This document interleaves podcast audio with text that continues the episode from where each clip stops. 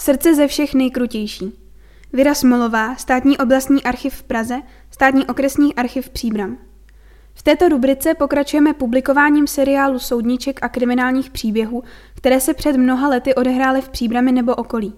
Maloměstská idola tu panovala jen zdánlivě. V květnu 1874 si koupil velký zánovní dům, číslo popisné 31 po levé straně Březnické ulice, respektive na dolejším konci Karlovy ulice, za 1325 zlatých 40-letý krupař Josef Srdce, syn vojáka z Prahy, ale domovský příslušník blíže neurčených záhořan. Když se do něj stěhoval se svou 25-letou manželkou Marií, dcerou příbramského tesaře Josefa Smrčka, spočítali zvědaví sousedé, že mají chlapce a tři děvčátka ve věku od pěti let do několika měsíců a že s nimi přijela asi 14-letá slepá dívka. Pak se dozvěděli, že je to Krupařova dcera Magdalena, kterou měl za svobodna s Anou, dcerou uhlíře Jana Kuníka. Později si Anu snad i vzal, ale dceru Magdalenu nenechal zlegalizovat a po Anině smrti se oženil znovu. Josef srdce si v domě zavedl krupařství a brzy se ukázalo, že je hrozný vydřiduch. Po novém roce 1877 přibyla do rodiny další dcera Julie a tak se Magdalenina Macecha měla co otáčet. Slepá Magdalena, která nemohla pracovat, časem přestala vycházet na ulici a po městě se o ní začalo lecos šuškat. Až 29. června 1877 však přišlo na policejní strážnici udání, že srdce schovává tuto svou dceru na půdě svého domu. Policejní strážmistr Stanislav Opl se vydal se strážníkem Herdenem ke Krupařovi, který právě odcházel na pouť na Slivici. Chtěl se vyhnout zbytečnému pozdvižení a tak vyčkávali opodal, až bude srdce dostatečně daleko. Pak vešli chodbou do domu, kde byly po obou stranách krámy s přilehlými kuchyněmi. Po schodišti vystoupali do prvního patra, kde měli srdcově pěkný byt o několika pokojích. Strážmistr Opl nechal strážníka v pokoji s Marí Srdcovou a vyšel po 20 dřevěných schodech na půdu pokrytou lepenicí. Dům měl sedlový krov, vyzděné štíty a dvojitou taškovou střechu. V zahrazeném koutě půdy našel 17-letou vyhublou dívku, ležící na pytli schnilé slámy v košili a v jediné polorozpadlé sukni. Kout byl plný lidských výkalů a tělo nešťastnice bylo zcela rozežrané od špíny. Strážmistr Opl hned odešel pro soudní komisi, ale než se vrátil, srdcové se podařilo snést Magdalenu z půdy do pokoje a převléct. Srdcová zapírala, že by dívka byla zavřená na půdě, ale usvědčili ji nalezené smradlavé a roztrhané Magdaleniny šaty a ve hnoji zakopaný pytel se slámou, na kterém ubohá dívka na půdě ležela. Magdalénu hned odnesli do zdejší nemocnice, kde ještě téhož večera zemřela. Pak se objevil svědek. Když prý srdce nedávno poznal, že jeho dcera už nebude dlouho naživu, nechtěl, aby její smrt vyvolala ve městě poplach. Dal ji snést do svého bytu a převléct a zavolal příbramského kaplana, že je dcera těžce nemocná, aby ji tedy přišel vyspovídat. Dívka byla přikrytá až po obličej a kněz si jejího zuboženého stavu nevšiml. Když odešel, srdce nechal Magdalenu zase oblézt do hadru a odnést zpátky na půdu. Sousedé pak vypověděli, že než Magdalena skončila na půdě, srdce ji nějaký čas držel pod zámkem v jakési kolně za domem vedle chléva. Magdalena se prý živila tím, co srdce dával svým prasatům. Nechtěli se prý do jeho rodinných věcí plést a tak mlčeli. Soud nařídil pitvu Magdalenina těla, která byla ukončena s výsledkem, že dívka zemřela na všeobecnou slabost. Tak byla příčina její smrti zapsána i do úmrtní matriky. Magdalena Kuníková byla pohřbena 2. července 1877 na Příbramském hřbitově. Josef Srdce a jeho manželka Marie byli pro trýznění své dcery uvězněni a posléze vyšetřování u Zemského trestního soudu v Praze pro přečin proti bezpečnosti života. Projednávání kauzy se na tu dobu neobyčejně vleklo.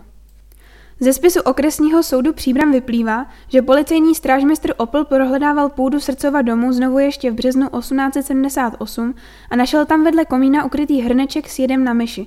Na jeho škoupy neměl srdce žádný doklad.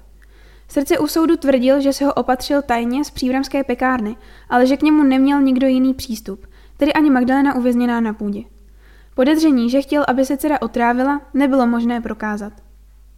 Obžalovací spis manželů srdcových se mezi dokumenty Zemského trestního soudu nedochoval a tak musíme vzít zavděk podrobnou zprávu z časopisu Horimír, který otřesnému případu věnoval mimořádnou pozornost.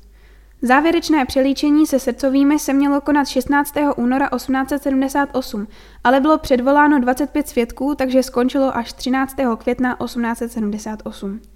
S ohledem na dobrozdání lékařské fakulty vzal státní návladní žalobu pro přečin zpět Soud přesto uznal obžalované vinnými z přestupku proti bezpečnosti života a odsoudil Josefa Srdce na tři měsíce tuhého vězení a jeho manželku Marie Srdcovou na dva měsíce tuhého vězení. U okresního soudu v Příbrami však byl ještě 20. května 1878 vysíchán pekař Václav Mrvík, rodem z Lešetic pro podezření, že 12. dubna 1878 napsal CK okresnímu soudci anonymní dopis, ve kterém tvrdil, že zdejší soudní adjunkt Václav Petříčka dostal od Josefa Srdce bankovku v hodnotě 50 zlatých, aby mu při vyšetřování trochu nadlehčoval. Adjunkt řekl, že ho Václav Mrvík zbraní úplatku křivě obvinil i ústně před napsáním anonymu a proto pekaře obžaloval pro přestupek proti bezpečnosti cti. Mrvík všechno popřel, ale na základě výslechu svědků a výsledků expertízy anonymního dopisu byl pro křivé obvinění odsouzen ke třem měsícům vězení a k náhradě útrat soudního řízení. Po odvolání mu byl trest v červenci zmírněn na dva měsíce a doplněn každý týden o jeden půst v délce 24 hodin. Josef Mrví, který strávil ve vězení stejnou dobu jako Marie Srdcová za utírání nevlastní dcery.